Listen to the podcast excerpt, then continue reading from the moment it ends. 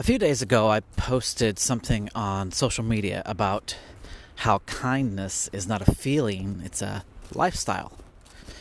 And a friend posted back, uh, responded back to that comment, and they said, Oh, I try to be kind, I really do, but people just take advantage of me, and I'm just tired of being kind. It just it doesn't do any good. It just gets, you know, it just makes me frustrated. I'm so tired of it. I just can't do it anymore. It doesn't do any good. it just got me thinking. Um, and and then I responded back to this person, and I said, "Well, this is the question that came to my mind. You know, not just for this person, but for myself. Like, why are you kind?" I think that's a good question. I think that's the question that we need to ask, and the answer will reveal a lot about why we do what we do, why we try to be good people, why we try to be kind to others, and why we get frustrated.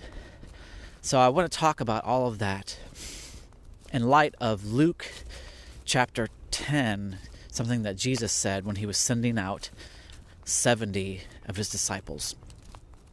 And he was talking about them being sheep among wolves. So, today I want to talk about sheep and wolves. Specifically, what about the wolves? What about the wolves? This is the Construction Monk podcast. I am your host, Jay Randall Ori. I am a spiritual director, which means I walk with people and, and help them know God. And I'm a teacher of contemplation, which is which is just the practice of knowing God. And I'm also a carpenter. I run a family it's it's a family run construction company. We do home remodeling and stuff. But um so just I just say all that to to let you know where I'm coming from. My tradition, my Christian tradition is contemplation. And so you know you know, that's what I'm teaching from. That's my background. And I'm also a carpenter. Construction worker. I work with my hands. So all right, well, let's get into it. What about the wolves?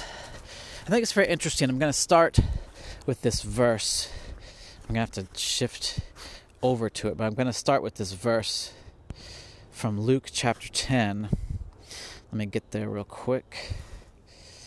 All right. There we go. I'm going to try and read it from a couple different translations. Ah, sorry. Give me a minute. Yeah, so this is Luke chapter 10. It's actually verse starts with verse 1, but Jesus um, sends out 70 of his disciples. And this is kind of the marching orders that he gives them. He sent them out two by two. Says he sent them out to every town and place where he was about to go. So they're going to kind of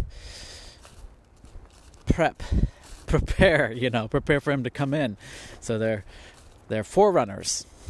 So he says, he told them, the harvest is plentiful, the workers are few. Ask the Lord of the harvest to send out workers into his harvest field, which I think is interesting. And then he said, Go, I'm sending you like lambs among wolves. That's just I, I read that and I was like, that's that's really fascinating. It reminded me of my friend's complaint right? She was kind of saying basically like, "Hey, I feel like I'm this I'm a nice person. I'm like a sheep. I'm nice, I'm gentle, I'm kind, but I feel like I keep getting attacked and beaten up and taken advantage of." She's kind of saying, "I feel like I'm a sheep among a bunch of wolves." And I was like, that's really interesting that Jesus uses the same kind of idea when he's sending out his disciples into the world. And I think, you know, this isn't just a verse about this one instance where Jesus sends out his followers. He's, I think this is a truth that reveals all of us, you know, all, all who are followers of Jesus and who we're supposed to be and how we're supposed to be sent out. I thought it was interesting that um, he asks them, he's, he's sending them out just backing up to this is verse 2. He's sending them out, and as he's sending them out, he's also saying, Pray that the Lord would send out workers into his harvest. I thought that was interesting because he's sending them out, and yet he's saying, Pray for workers. So I think there's a there's an interesting question there that we're going out and we're praying for those who go out. I think that's just a a nod to the idea that we don't go alone and he sent them out by twos, but also that we go out praying to the Lord of the harvest. Like we may, we may be workers, but it's not about us alone. Like we need to do it together. There needs to be a community. Sheep are pack animals. If you didn't know, I'm not a shepherd. I'm not a um, keeper of livestock. I'm not a farmer, but I know a few things about sheep. Just uh, I've heard about sheep. Sheep are pack animals. They are also not very smart. They really don't know how to take care of themselves. They don't know how to find pasture. A lot of animals will graze. They'll roam and they'll go and they'll try to find good pasture. Sheep um, don't tend to know how to find good food. What they tend to do is eat where they're at and, and basically eat it all up, eat it down to the roots, trample it, turn it into a muddy mess. And so they need to be led around to good pasture. Like they have to be led in order to continue to thrive and survive. Now, it's interesting about goats. Goats are actually a little more vers- uh, versatile, I guess, versatile and uh, self survivalists in a way. Like they will eat the grass above the root, and they'll let like they won't kill the grass by eating it. They'll they'll and they'll move around. Goats are great if you don't want to mow your lawn. Get a goat. They'll eat the grass, they'll keep it short, but they won't kill it. Sheep will kill the grass. Goats are smarter than sheep. Isn't that interesting? Uh, another thing about sheep is they have to be led to water.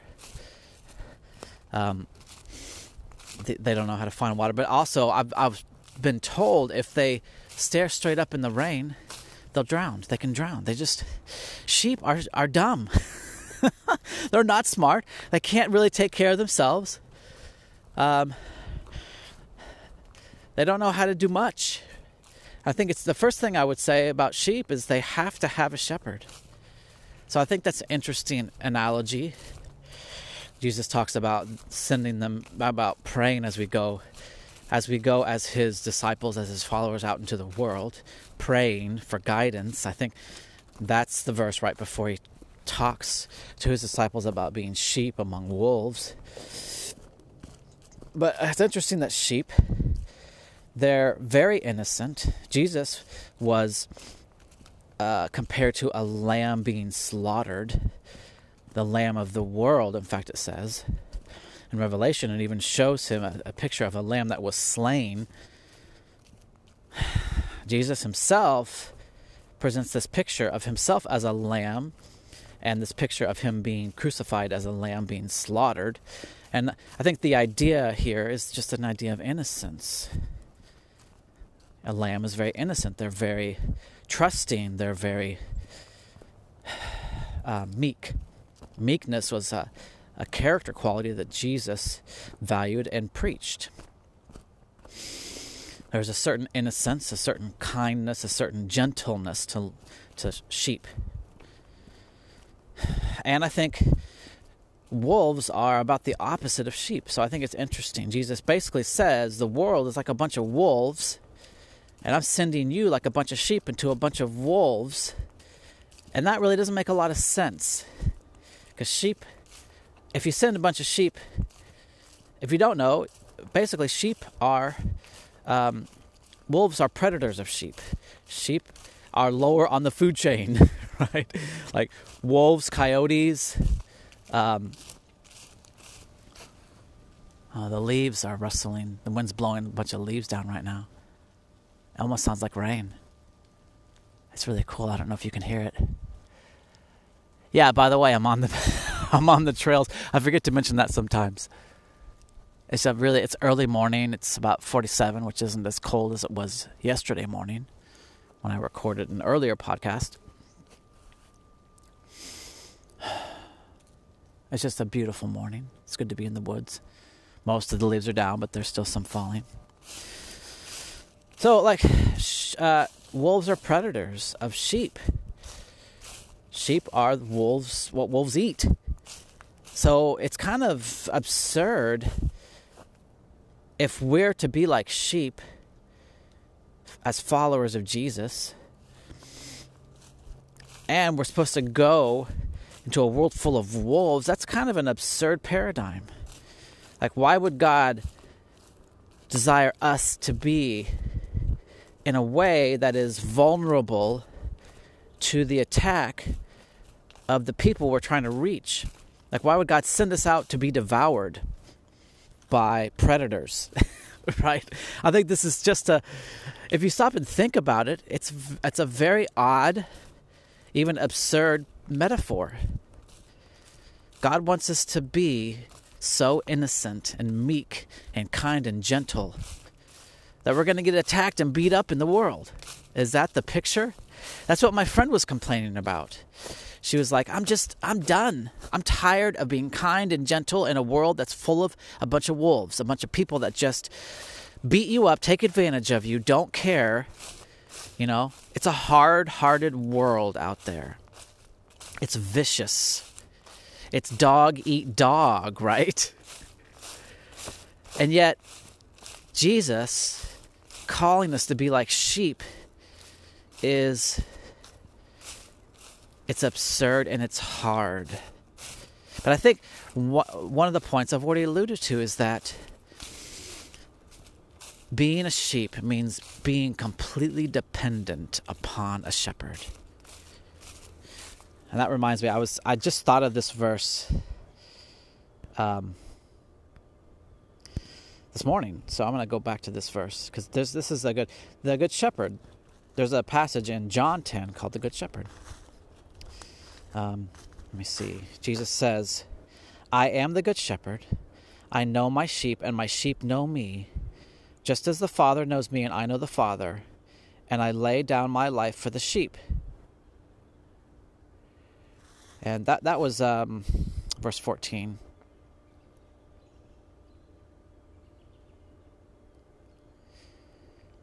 So I'm trying. I'm sorry. I'm trying to. There in verse three it says the the one who enters by the gate is the shepherd of the sheep. The gatekeeper opens the gate for him, and the sheep listen to his voice. He calls his own sheep by name and leads them out. And it says, When he has brought out all his own, he goes ahead of them, and his sheep follow him because they know his voice. Now, this is an interesting thing about uh, about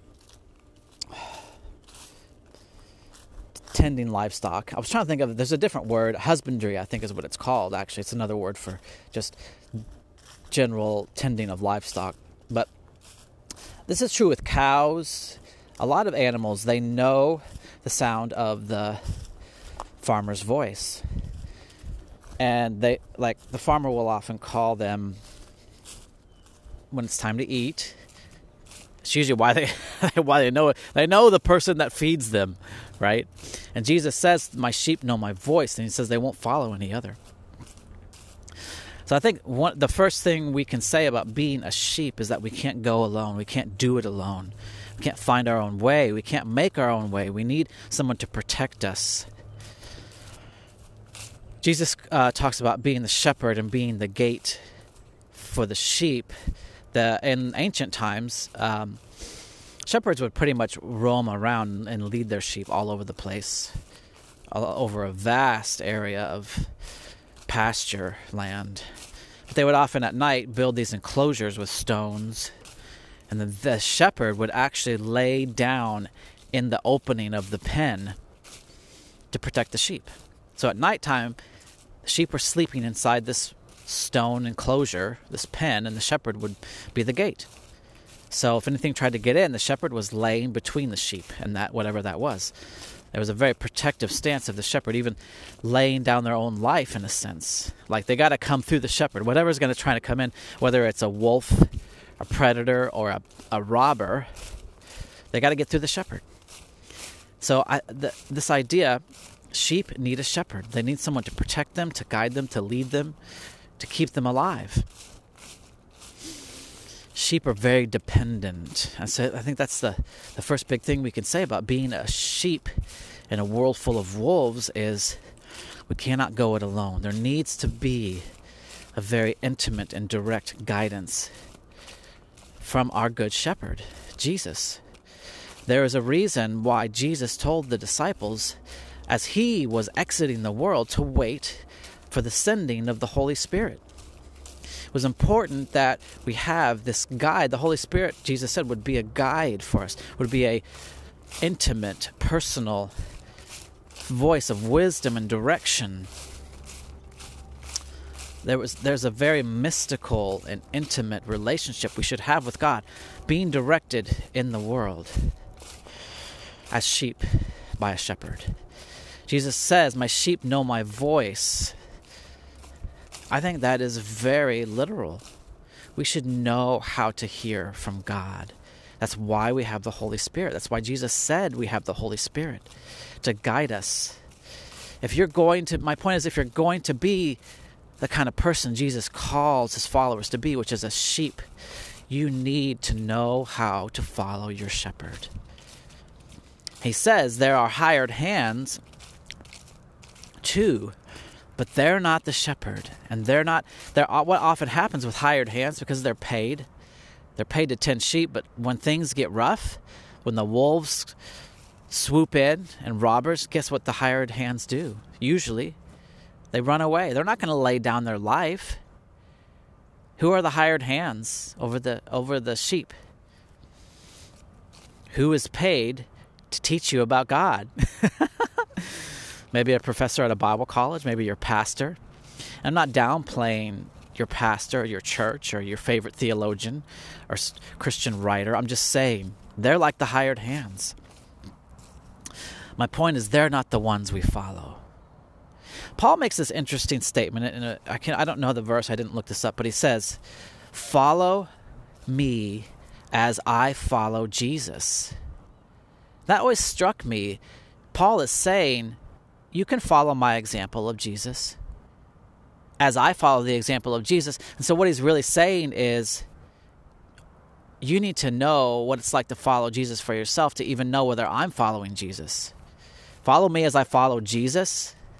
How do you know if I'm following Jesus? Well, you need to be following Jesus too. Don't just follow people who say they're following Jesus. You need to follow Jesus. Sheep know the shepherd, and the shepherd is not the hired hand.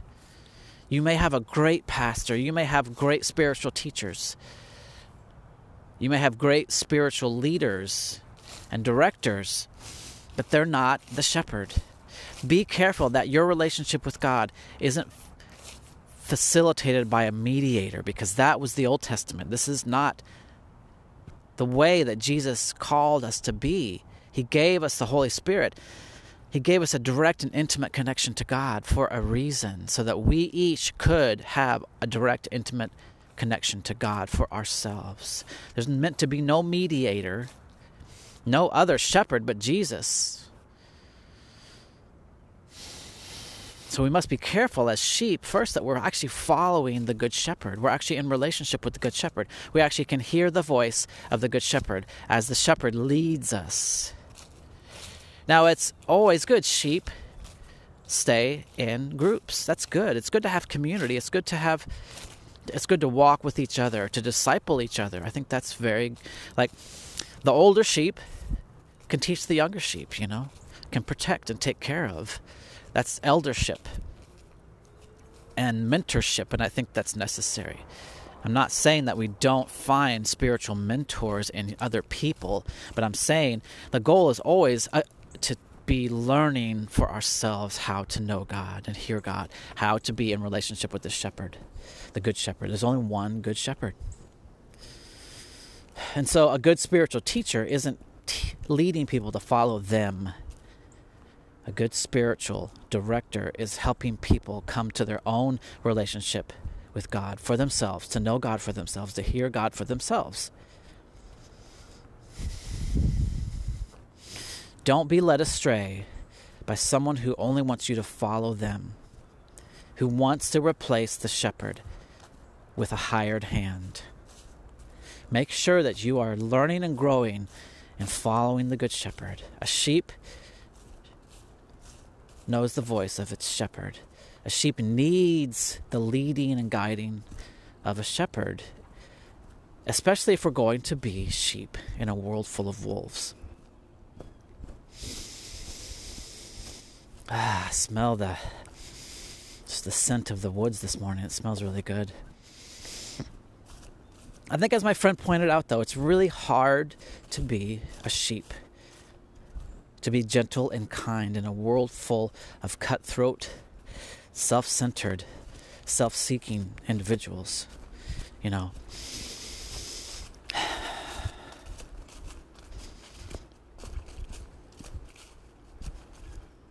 But the first thing that we learn is that we have a shepherd that will protect and guide us. So we don't need to be afraid to be kind and gentle in a world that isn't always so kind and gentle.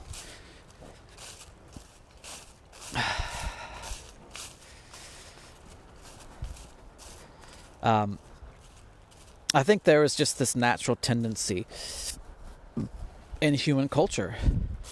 It's what we would call community. We desire to be in relationship with people. We can't help but be influenced by people.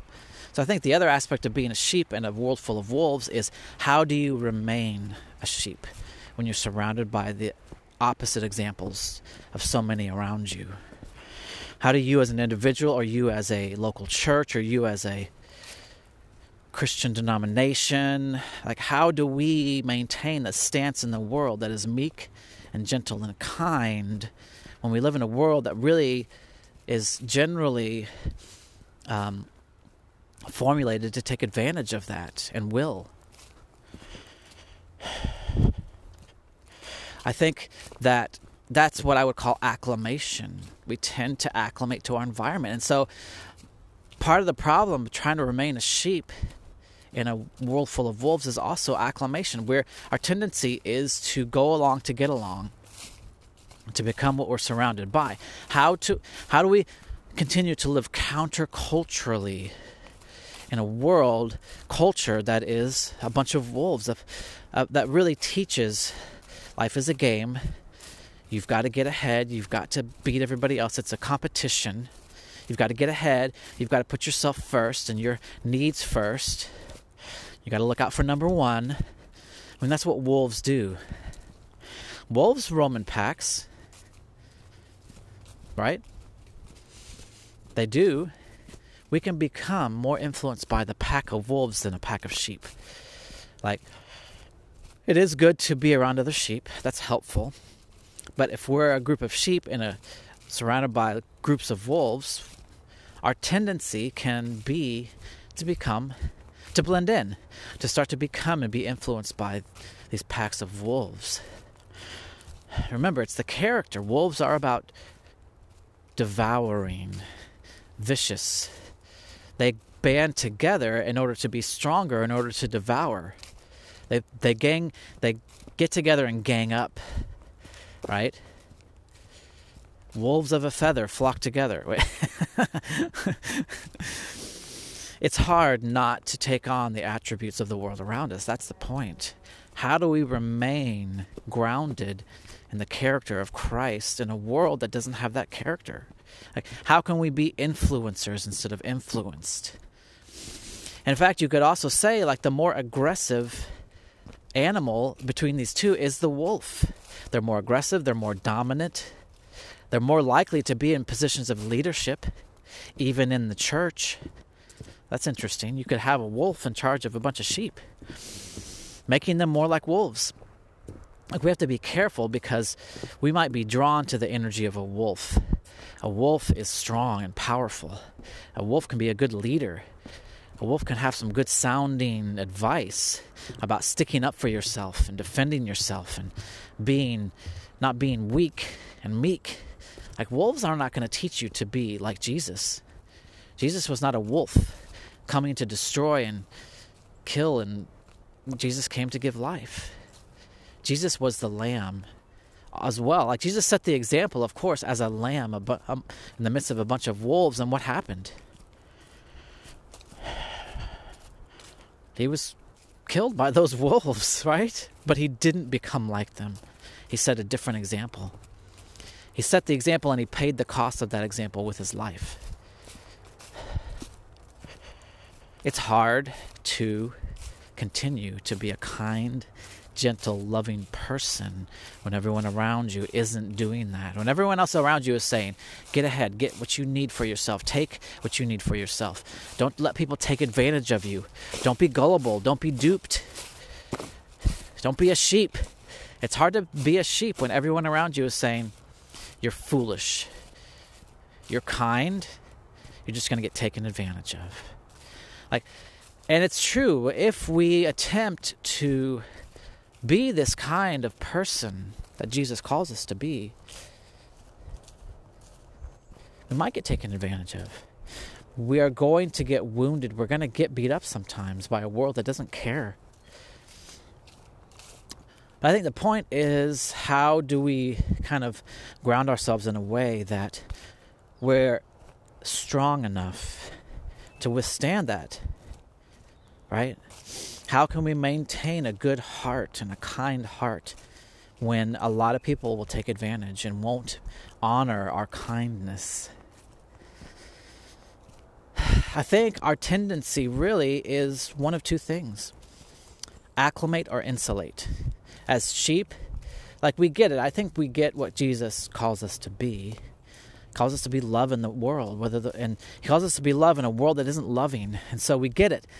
But our response is often in that attempt to insulate or acclimate. We either we often acclimate to the world in order to protect and sometimes in order to fit in, or we insulate, which means we separate from the world. We we kind of build our own little Christian bunkers and our little own little Christian culture, and we just hang out with our Christian friends, and because they share our values and they don't take advantage of us, and and so neither of those is actually the right stance, though. Jesus calls us to be sheep among wolves. He said that to his disciples as he sent them out. I am sending you out as sheep among wolves. He didn't say, come into the sheep pen and be protected and just get away from the wolves. I just ran into a, a branches. Anyway, um, he, he doesn't say, be like sheep in a pen. He says, Be sheep out in the world. Go. Go out. I'm leading you out, not leading you in. He's Jesus' main dynamic. The example he set and the and the paradigm he sets forth for us is a sent people, a going people. A disciple or um, an apostle means sent one one who is sent. An ambassador, like a representative, a, a, an apostle is someone who is sent out to represent. Like Jesus' paradigm for the church was always being sent out into the world to take the good news, to set the good example, to be the good example of Christ in the world. We're not meant to rob the world of this example by isolating and we will rob the world of that example if we acclimate to the world. So it's a hard tension because we naturally want to become like our surroundings. It can be self protecting, it can also be just wanting to fit in. We want to belong. We don't want to look like the odd man out. It's hard to resist our cultural uh, influences around us. And they're everywhere. Don't we want to be cool? Don't we want to fit in? We don't want to stand out. Yet that's what Jesus, exactly what Jesus calls us to be. There's nothing more starkly different than a sheep next to a wolf. um, but we must resist the temptation to isolate and insulate or acclimate and affirm the wolf culture. But how do we do that and not become bitter, not become jaded? Really that is becoming like the wolf. Like that's what leads us down that path. Like well i tried this christian thing. I tried to be kind to people.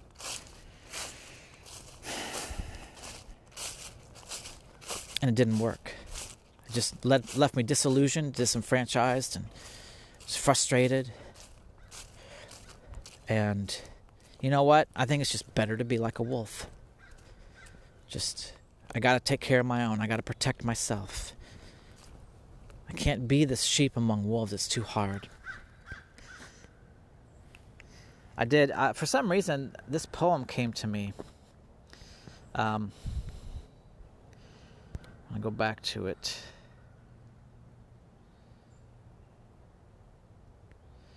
Uh, as I was thinking about this topic, this being sheep among wolves, this poem came to me. I don't know. I kind of stumbled upon this poem years ago. I don't know even why it came back to my mind, but I read this poem. I think I might have picked up a poetry collection or something, but this is a poem by James Kavanaugh.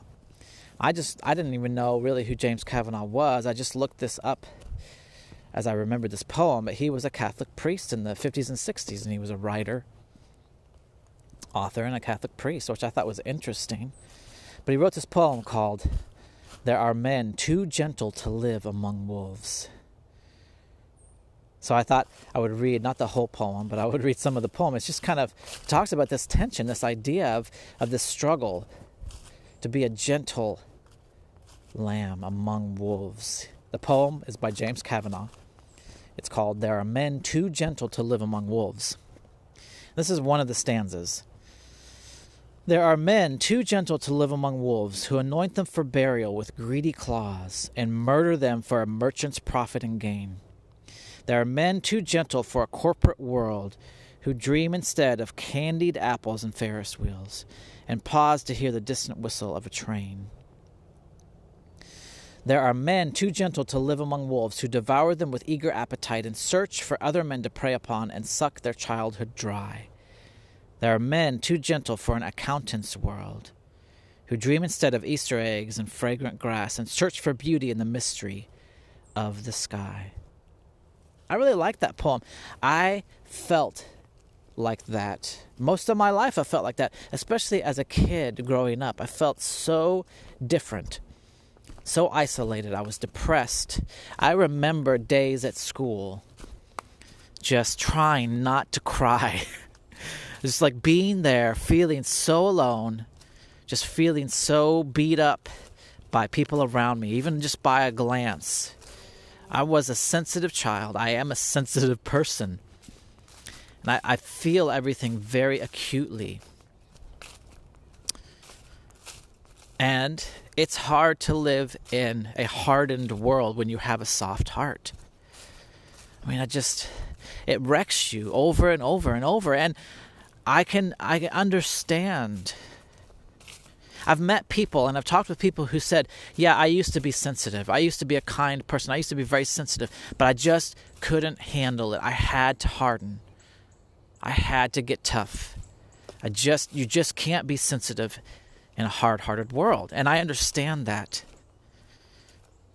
I am a very sensitive person. I, I don't know, for some reason, I found it impossible to harden my heart. Scripture talks about a hard heart, by the way, as a negative. I don't know if you've ever experienced this, but it, uh, part of contemplation is paying attention to your inner world. Contemplation just means to look at something thoughtfully for a long time, but really, the Christian practice of contemplation is being attuned and aware to what's going on inside you for the purpose of letting God do inner work. But I, I remember just even in my marriage, and I think marriage is a very good testing ground for a relationship. It's just, it's usually a safe place to be able to explore, talk, and kind of share things. But I remember in my marriage, I've just had this experience many times where I'm having a disagreement with my wife, or she's doing something I don't like, and I think she's treating me unfairly, and I can literally feel in my chest, in, inside me, this pull to harden to close off, to say, well, then I'm not sticking around. I'm going to harden my heart. I'm going to just close off. You're treating me unkindly, unfairly. And so it's a very natural response to harden our heart. And what does that mean? We close off the source of our love, the flow of our kindness, the flow of our goodness to people. It's a very natural response to close our hearts off when we feel wounded, when we feel hurt, to stop the flow of an open hearted love for others. Well, if you're not treating me kind, why should I treat you? That's called reciprocity. We, we also say that doing something in kind, which is not very kind. I think that's a weird, like in keeping with the other person. Our very natural tendency as humans is to react in kind. They did this, I'm going to do it back. That's actually called mirroring. And we can just walk around as mirrors in the world. Like, you did this, you kicked me, I kick you. Boom, boom. What, what is that phrase? An eye for an eye makes the whole world blind, right? If we're simply reactors in the world, if we've just learned to be. There's that phrase as a kid. Remember this? Remember this phrase? I'm rubber, you're glue. Whatever you say bounces off of me and sticks on you. that was that was funny. I like that one. But it's like this idea like, "Oh yeah, you're to do that to me?" Bam, right back at you. I'm just to it's reciprocity, reciprocity. What does that create? What kind of world does that create? We're all just devouring each other. You're mean to me, I'm mean to you. Back at you, baby. Uh-uh. You're not doing that to me. You're not getting away with that. Well, let's see how you like it. Let's see how it feels when it happens to you. Reciprocity, reciprocity. Back at you. That's a world of wolves. But I understand the tendency to harden our hearts when we feel wounded, when we're being pricked. How do we develop the kind of heart and stance in the world that is sensitive and tender and kind? In a world that's going to not treat us in the same, often in the opposite, and still maintain our sensitivity and kindness. That is a, a real dilemma. Let me tell you, if you're trying to do that in your own strength, you will fail. You cannot maintain a gentle, kind, tender heart towards a hard hearted world in your own strength. You will respond in kind. You will acclimate. You will become like a wolf in a world of wolves in your own strength. You are not capable of maintaining a tender, kind heart in a world full of hard hearted wolves. it's not possible. The only way I believe is to be in constant contact with a different kind of heart, a bigger heart, a perfect heart, who is a heart that is stronger, a heart of tenderness and love that is stronger than the heart in the world. There's a verse that I don't know if this is Jesus. I don't know where this is at. Greater is he who is in me than he who is in the world. Like there is a strength inside me who is that is God inside me that is greater than the strength of the heart of the world. The world's heart is hard. It's hardened. It's insensitive and unkind and cruel and self-seeking and self-serving. And if we don't have an ability to withstand the experience of that cruelty and still maintain kindness, we're just going to become like the heart in the world cruel and unkind. We don't really have the ability to withstand the onslaught of wolves as sheep. We'll either get killed or we'll just become like a wolf. Like either way, the kind hearted, sensitive, open hearted person inside us will die. If we don't have a way to overcome the daily barrage of hard heartedness and cruelty in the world, like we just can't bear up under it unless we have a good shepherd who is intimately involved in our lives. Like, I get James Kavanaugh, I get my friend on social media. I get the struggle to not respond towards hard heartedness with a hard heart, to close off, to shut down. It is hard to be a sensitive person in an insensitive world. And I get that. And I've had my own struggles with that. I I had a breakdown 5 years ago which was the result of trying to deal with being a sensitive person in an insensitive world. So my, my response in my own strength was to numb, to try and numb, to try and distance myself, to try and isolate internally. Like I chose isolation. But you really can't isolate from the world, and I couldn't. But I just I approached the world with this from this from inside this fortress in my heart in a way. Like I just I it was so painful for me to experience the insensitivity of the world. Insensitivity of the world. I said insensitivity. That's a good word. I should coin that word. The insensitivity of the world. It was so hard. So I tried to numb. I tried to distance myself from my own feelings. The reality was that you cannot. I may have numbed to them in a way of distancing, but I could not I can't couldn't take my heart out of myself.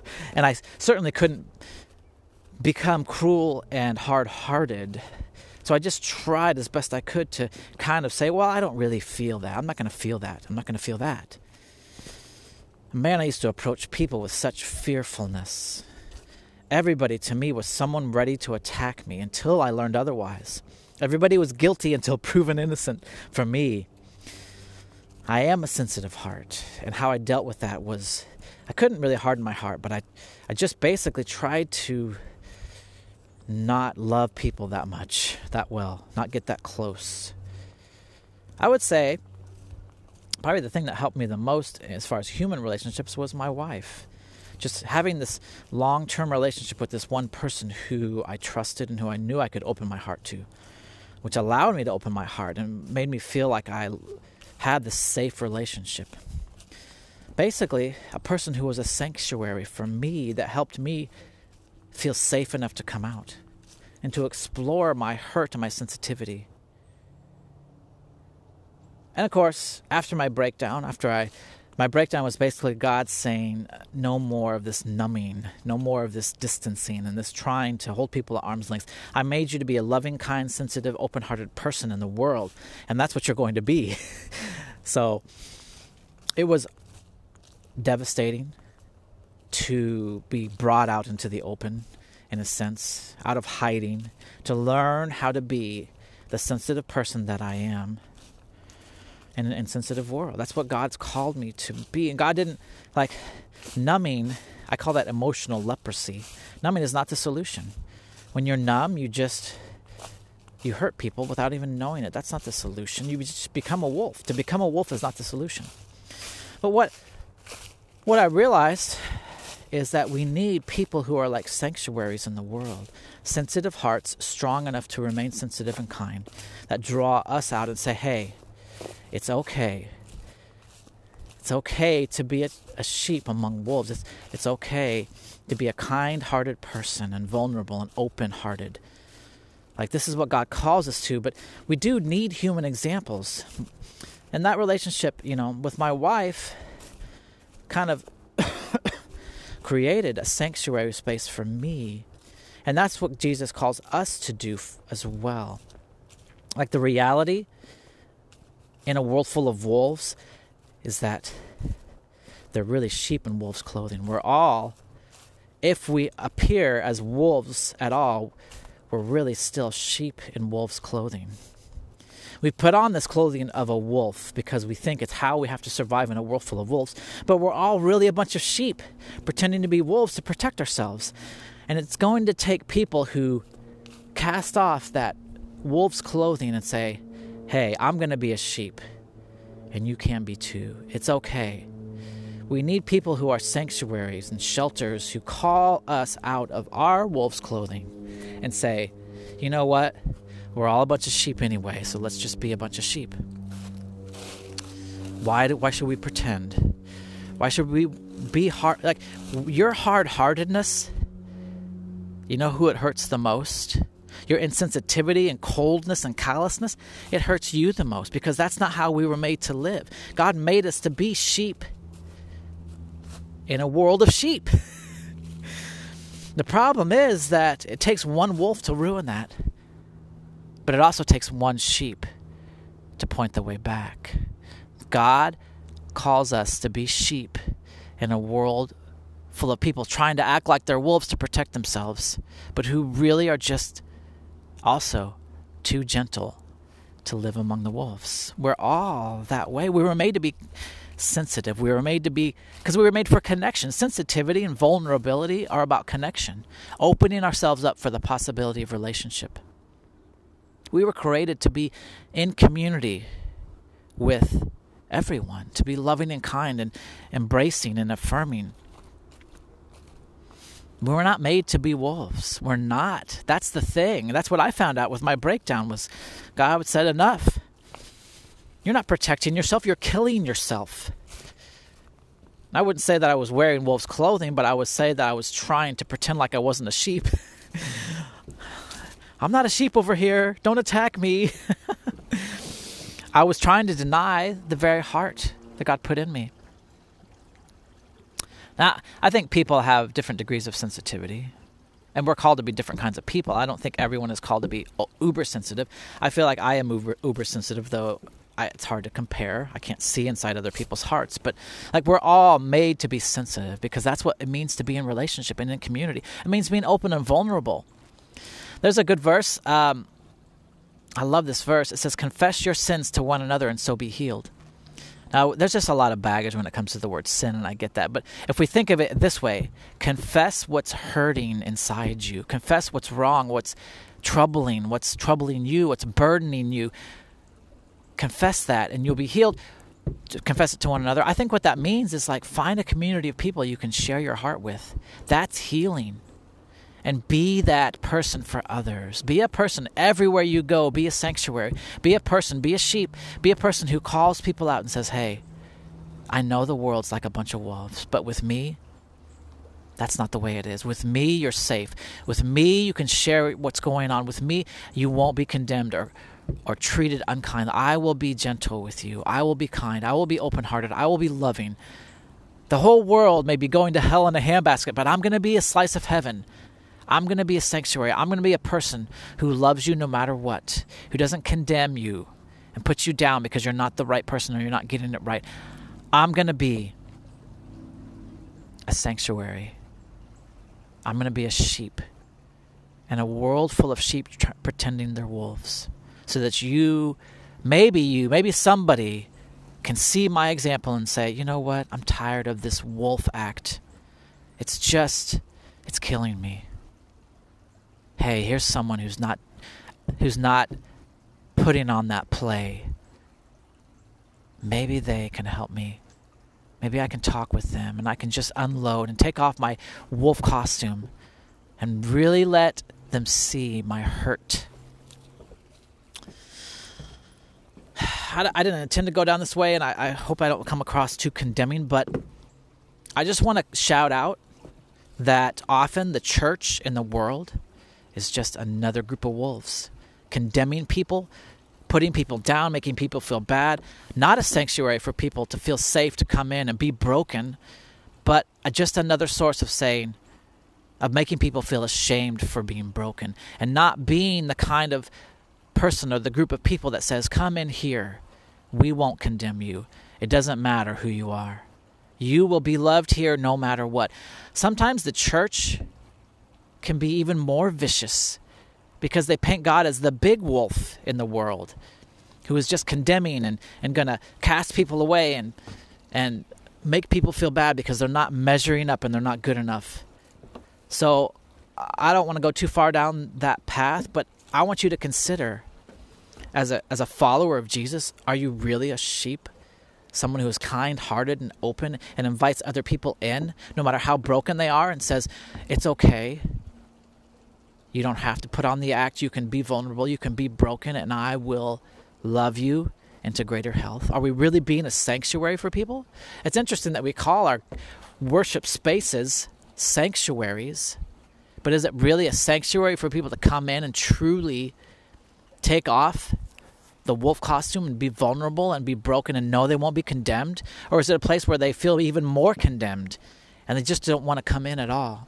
Like, if we as Christians aren't being light in the world, if we aren't being a place where people can let down and truly let go and find compassion and comfort, where where is it going to happen if we're not doing it? If we're not setting that example if we're not being sheep in a world full of wolves then who will be?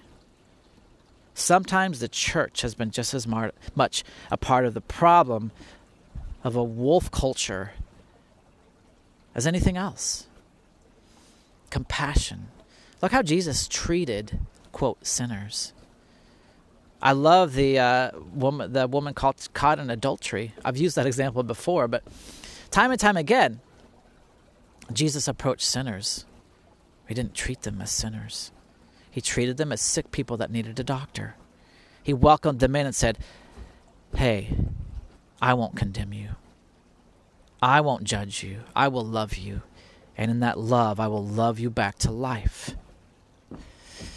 Time and time again, Jesus approached people broken, hurting, the outcast, the lowly, the loser. And he said, Not in my world, not in my book. You're not a loser. You're not an outcast. Not in God's view. You are not last and least. You're welcomed in, open arms.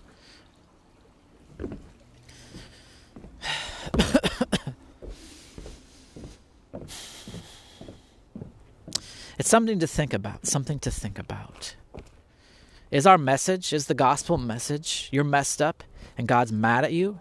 Or is the gospel message, you're messed up and God is the remedy? You're broken and God wants to heal you. And God loves you no matter what. What is our message? What is our stance in the world as sheep, as open hearted, vulnerable, kind, loving, compassionate, embracing people. It's a sad state to consider that many who claim to be followers of Jesus are more like wolves than sheep. We're more a part of making the world feel condemned and isolated. We're more part of keeping people trapped in a wolf like stance instead of opening up and letting them open up and come out. If sheep do anything, you know, as we follow our good shepherd, as we as we live in the light and the life of Jesus, if we as we as we shine that light, we encourage other people to be sheep just by being a sheep. I think that's the point. If there's anything we need to work hard at as followers of Jesus, it's being like Jesus. It's just being a good sheep. Like just setting a good example of being a vulnerable, kind, open hearted person in the world. When you do that, like what I'm saying is, you don't need to go around preaching against sin, calling out the darkness, pointing at the darkness. You don't need to go around telling people much of anything. You just need to go around being a sheep wandering around, grazing, just sheep just wander around. I don't say too much. just wander around as a sheep in the world and see if your example doesn't invite people to come alongside you and say, how do you do it? How are you a sheep in this world full of wolves? How do you maintain such a kind heart and a loving stance towards people when people are so cruel? And I've seen people be cruel to you, and yet you're still kind. If you can be kind in the midst of cruelty, that's being a sheep in a group full of wolves. And man, if you have the strength of God and the intimacy of a relationship where God's heart fills you up fully with love and strength, and you can actually be in any situation a kind hearted person, people notice, people will notice, and it will draw attention, and it will draw attention to a different way of being in the world. People will want to know how can you be so calm and kind and compassionate even when people are treating you the opposite? How can it not bother you? How can you be kind and people just are buttholes and you still don't get riled up and you don't get vindictive. You you don't practice reciprocity. How can you do that? That's what will happen as you're just a sheep being a sheep. People will want to know how in the world you can be a sheep in a world full of wolves and they'll they'll be drawn to you and that will help draw people in to the sheep the sheep pack instead of the out of the wolf pack into the fold of the sheep and the shepherd instead of the den of the wolves. That's what we're called to do people. Your message is your life. Just being a sheep walking through the world.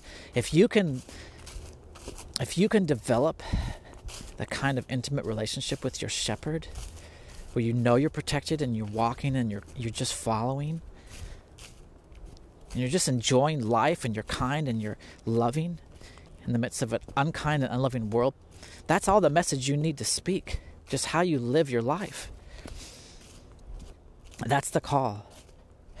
It is much harder to just live as a sheep among wolves than to take a stance and become more like that wolf while pretending to be a sheep. And I think sometimes our Christian culture and our Christian message is more like pretending to be a sheep when we're really a wolf than really being a sheep in the midst of a bunch of wolves. Wolves are pack. Our wolves are power hungry and vicious. I was going to go more into this, but Wolves are about power for themselves and power over others. They're dominating, they're controlling, they're vicious, they're self protective. They're always about themselves and their own power to, because that's about protection. If I get power over others, then I get myself in a better place to protect myself. God is not a power over. God is power with. God is always empowering others through love and kindness and open heartedness and reaching out and embracing. It's hard to be a sheep. The one thing about that poem by James Kavanaugh, he says there are men too gentle to live among wolves. And I understand that sentiment, but I also know that we need men so gentle and yet who can still live among the wolves because that's what Jesus calls us to do. I get it. It's it's hard when you feel attacked as a Christian, as a follower of Christ. It's hard to stand your ground, to maintain a loving stance in the midst of a hateful world. But like if we can't do that, then if we cannot do that, then the world is lost. If we can't remain a light in the darkness, if we can't remain love in the midst of hate, then how are things going to change? Jesus came to transform the world by being a sheep and then becoming a shepherd and calling us to be sheep. To be kind hearted, compassionate people in a broken, hurting, hateful world. Like the world's not going to get better if we don't figure out how to be sheep in a world full of wolves. If we just if we just acclimate or insulate, we're basically saying to hell with the world. I got mine and I'm just going to go and hide. Or I'm to yeah, I'm still to be a Christian, but I'm but when I'm in the world, I'm to act just like the world because that's what you got to do to get ahead. That's what you got to do. You know, hey, don't blame me. It's not my fault. I didn't make the world this way. To acclimate or insulate can be the natural reaction, but it's not what Jesus calls us to do. He calls us to be sheep in a world full of wolves. And the truth is, we're all we're all sheep. The people that look like wolves, it's just an act. They are hurting too. And when they can see someone who won't hurt them back, who is kind, they just might be able to drop the costume and the wolf act and start to heal. That's the call. Hey, thanks for listening. I hope it's a challenge to you to consider whether you're a Christian or not to consider what it takes to be a loving, kind, compassionate person in the world. This has been the Construction Monk Podcast. I'm your host, Jay Randall Ori, and as always, you can catch more content at www.moderncontemplative.com. It's my website. So, hey, thanks, guys. I love all of you. I do. I hope that you see the value of being a tender hearted person in a hard hearted world. And I know it's hard. I hope that you can see the value. I hope that you're encouraged towards a better example. And I hope that you know you can't do it alone. You can't do it in your own strength. It'll leave you bitter. It'll leave you hurt, hurting, and hiding. Hey, I lived as a Christian for most of my Christian life, not as a sheep, trying to pretend I wasn't a sheep in many ways, hiding and hurting myself. And I probably hurt a lot of other people, and I probably didn't set a very good example as a Christian. Probably wasn't very loving, I wasn't very embracing.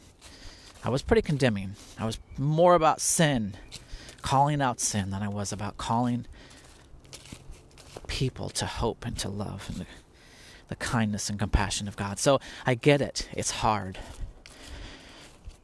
But man, I believe the heart of God in the world is bigger. And I believe that as we get in touch and tune with that heart, we become bigger people too. I believe that's the only way the world's going to change as you work in yourself and let God work in you to change you to become more like a sheep than a wolf. All right. Thanks for listening, guys. Bye.